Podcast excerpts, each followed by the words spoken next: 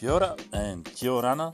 My name is Sunny Teo and welcome to Unlimited Living Podcast, which is a waka for all people to achieve infinitely more and to live, love, life. The purpose of this podcast is to provide weekly tips from the lessons I've learned as a high school dropout to where I am today as an IT professional living by the beach in our dream home with my beautiful wife and three children.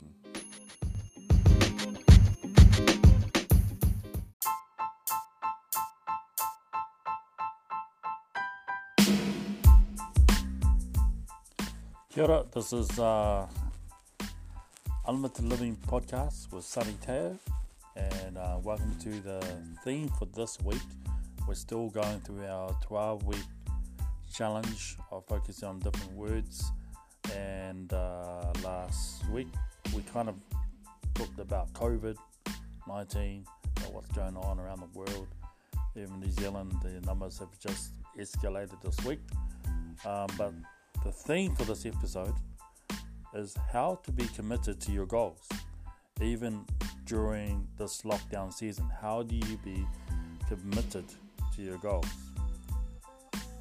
So, I want to tell you a story that in 2005 I started to study for a Bachelor of Information Technology at Otago Polytechnic Dunedin campus, which was a really interesting decision. It was really hard. I had zero experience with IT. All I knew was, you know, the PlayStation 2 that I had. I thought that PowerPoint was the plug that you had in the wall. Had no knowledge of Microsoft, uh, computers, hardware, programming, nothing. I basically turned up as a child in IT. I just thought at my age then, I'm 32, 33, 32, yeah. I just thought I needed to go back to school. I dropped out, but I was a quite an intelligent boy in uh, my teenage years. You know, school wasn't hard. It was just that I just had hung out, hung out with the wrong people, made the wrong choices. So I just wanted to go back and finish what I should have started. It was one of my goals. And so I chose IT. Uh, throughout my 20s, I was quite athletic. And I did look at doing sports as a uh, potential career. Um, but I kind of thought IT was, we haven't hit that. Uh, um, IT was on the rise. Computers are on the rise. The use of it in our daily lives were on the rise. Like we never had a computer in our, in a house, a personal computer. We never had one. We didn't have mobile devices back then, um, but it was on the rise. And so I just kind of thought the best pathway in 10 years' time from 2005 would be computers. Everybody would be using com- technology. And so I thought there was a better future going down that pathway. Um, at the time, I was a teacher aide, which I really enjoyed doing, just couldn't see that there was. Uh, I needed to have some long-term, solid future in uh, in my life. We just recently married for just two years. We didn't have any children, so was, the opportunity was now to go and educate myself. My wife Nina already had a bachelor in spatial design interior design, so it was time for me to do something myself. Anyway, um, got through the first year. That was really tough. The first week actually was really tough. The first day, the first orientation session, I'll never forget walking into that room of uh, nearly from like 50 students in this one room, and there was only a handful of us that were brown. Um, so that was really foreign, a foreign situation coming from Auckland where you're surrounded with Polynesians, Pacifica, Maori, um, and other cultures, and then you go down, move to Dunedin, which is the opposite. Um, so that was a huge challenge. There was culture challenges and so on. But I got through the first year. Um, yeah, gosh, there's so many stories to tell about this. Uh, like, for example, after the first month, my wife was working full time. She was the bread make, bread maker, and I was studying. Started my studies. After the first month, I was home before she was, and then she said, "I've got some news." And I remember her standing at the door. As I opened the door for her to come in the house, she just said, "I'm pregnant," and I'm like, "What?" And she said she's pregnant with our first child, and I'm like, "Man." she's the one who's the bread winner. I'm the one who's the student, and uh, yeah, it was uh, it was interesting times.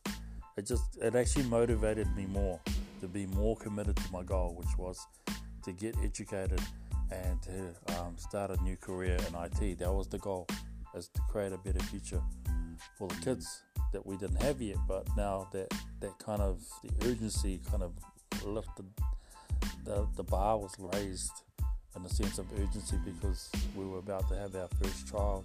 Was due at the end of the year. So I pretty much um, got as much work as I could. Nina held on to a job as long as she could until maternity leave. But I put my head down when it came to study. I'm like, man, I cannot fail this. There's no way I had failure. Wasn't an option. And I was just committed every day, turning up to class and so on. Um, but in my second to last year, two, uh, a student came and sat next to me, a fellow student. His name's Simon. He sat next to me in the project room because he needed some help with his project, which is nearly finished. But I'm like, you're the one who needs to help me the most, but you're asking me to help you. And but I just said, yeah, whatever I can do, I'll help Simon. And so as he's sitting there, he would say, "Oh, Sunny, can you tell me what's what's over here on the screen, on the left-hand side?" And I would lean over and say, "Yep, this is what what's there. Yep, just double click that." And then then he would say, "Oh, what about over here? What's on this side of the screen?" On the other side, and I'd lean over and like same thing. Yep, just explain what it is. And um, then the third time he asked me, I'm like, "Man, hey." You should know this stuff. But yeah, anyway, he asked me again, and and uh, in my side of my brain, I'm laughing at myself, thinking, "Oh, fire out." But the thing is, the problem with uh, not a problem, but the thing with Simon was that he was blind. So he kept asking me questions because he couldn't see, physically see what was on the screen. But here he was in his last year about to complete a Bachelor of Information Technology, which is all about computers, programming, developing, and so on. And the most important tool that you need for this, this skill is a monitor, a screen.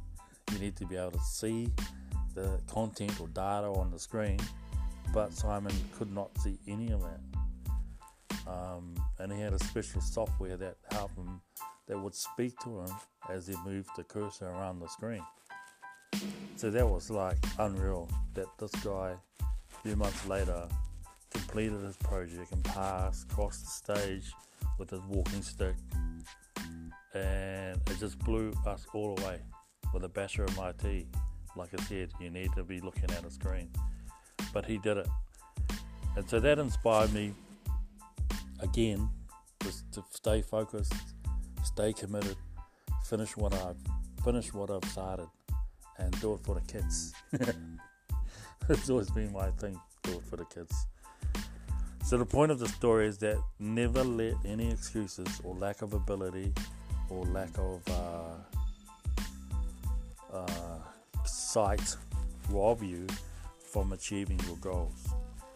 Like Simon, we need to choose to be committed to whatever your goal is. Choose, choose to stay the path. Choose to be focused. And so I just want to give you three simple tips how you can stay committed to your goal this year. Okay? So, number one is that I've said it before, just recently, you've got to turn up to class. Whatever your goal in life, the first tip is to turn up and be hungry to learn. It may mean having to develop a new skill to develop new knowledge, maybe you have to do a lot of reading. There's uh, researching online. When I did my bachelor, we didn't have Google, and the search engines online are not as powerful as what they are today. So we, I relied heavily on books, printouts, and um, yeah, researching, researching, going into the library, going into a physical library, studying there, and learning. Whereas the technology brings the library at home, so we have the tools. Um, so yeah, first thing, turn up the class. Second tip is to keep turning up the glass. Because you turn up once, it doesn't mean that you've succeeded. You've got to keep turning up. Commitment is just repeating that act of um, that action over and over again. It's like creating habits. So whatever your goals are, it is likely, it is highly likely that someone has already done it. And if they can do it, so can you. Okay, somebody already achieved that goal, whatever it is, you've just got to figure it out. Just like how Simon crossed the stage blind with his walking stick. If he could do that, I knew that I could do it. You know, and there's some other stories I can share that motivated me, but I won't do that today because uh, I think Simon's story was more was powerful is powerful enough. So you've just got to keep turning up to class, keep coming to class. Throughout my first year, I noticed students stopped coming to class, and then they were missing out on what was taught in class, and then they're trying to catch up. And because they couldn't catch up, they just stopped coming to class altogether. They failed. So that's the second key. You've got to keep turning up. You're not going to get fitter by working out once. All right, you're not going to lose weight by just eating one healthy meal. You've got to keep turning up. Okay, the third tip and final tip for today is again, you must keep turning up to class until you cross that stage, until you achieve your goal, until you graduate, right, until you succeed in what you are trying to achieve in life. Never, never, never, never, never, never, never, never, never, never, never, never, ever, ever, never, ever, never quit. Never give up. Simon had every excuse to quit because he couldn't even see the screen. Physically, but mentally, yes. He could see in his mind of what he had to achieve, but he didn't quit. And that is what inspired me to finish what I started. Commitment is the state or quality of being dedicated to a cause or activity. So, how committed are you to chasing your dreams? Commitment will change your priorities. Commitment will change your daily habits. Commitment will change your lifestyle. Commitment changes your circle of influence. Commitment is a game changer. Commitment requires sacrifice. Commitment requires turning up, even when you just don't feel like being there, but you turn up. So, those are my three tips on how you can be committed to your goals. Next week, we're going to focus on the word compete. You know, I want to teach you on how to compete in life. Okay, so thanks for listening. Catch you next week. Please keep safe during this time of lockdown. Keep safe. Stay home. You know, only leave the house if you need to, or you can walk around the house. Stay connected. Um, stay in touch. Uh, stay alert, stay healthy, eat well, and all those things. So, yes, on, behalf of Unlimited Living, know, God bless you all, and we'll catch up next week.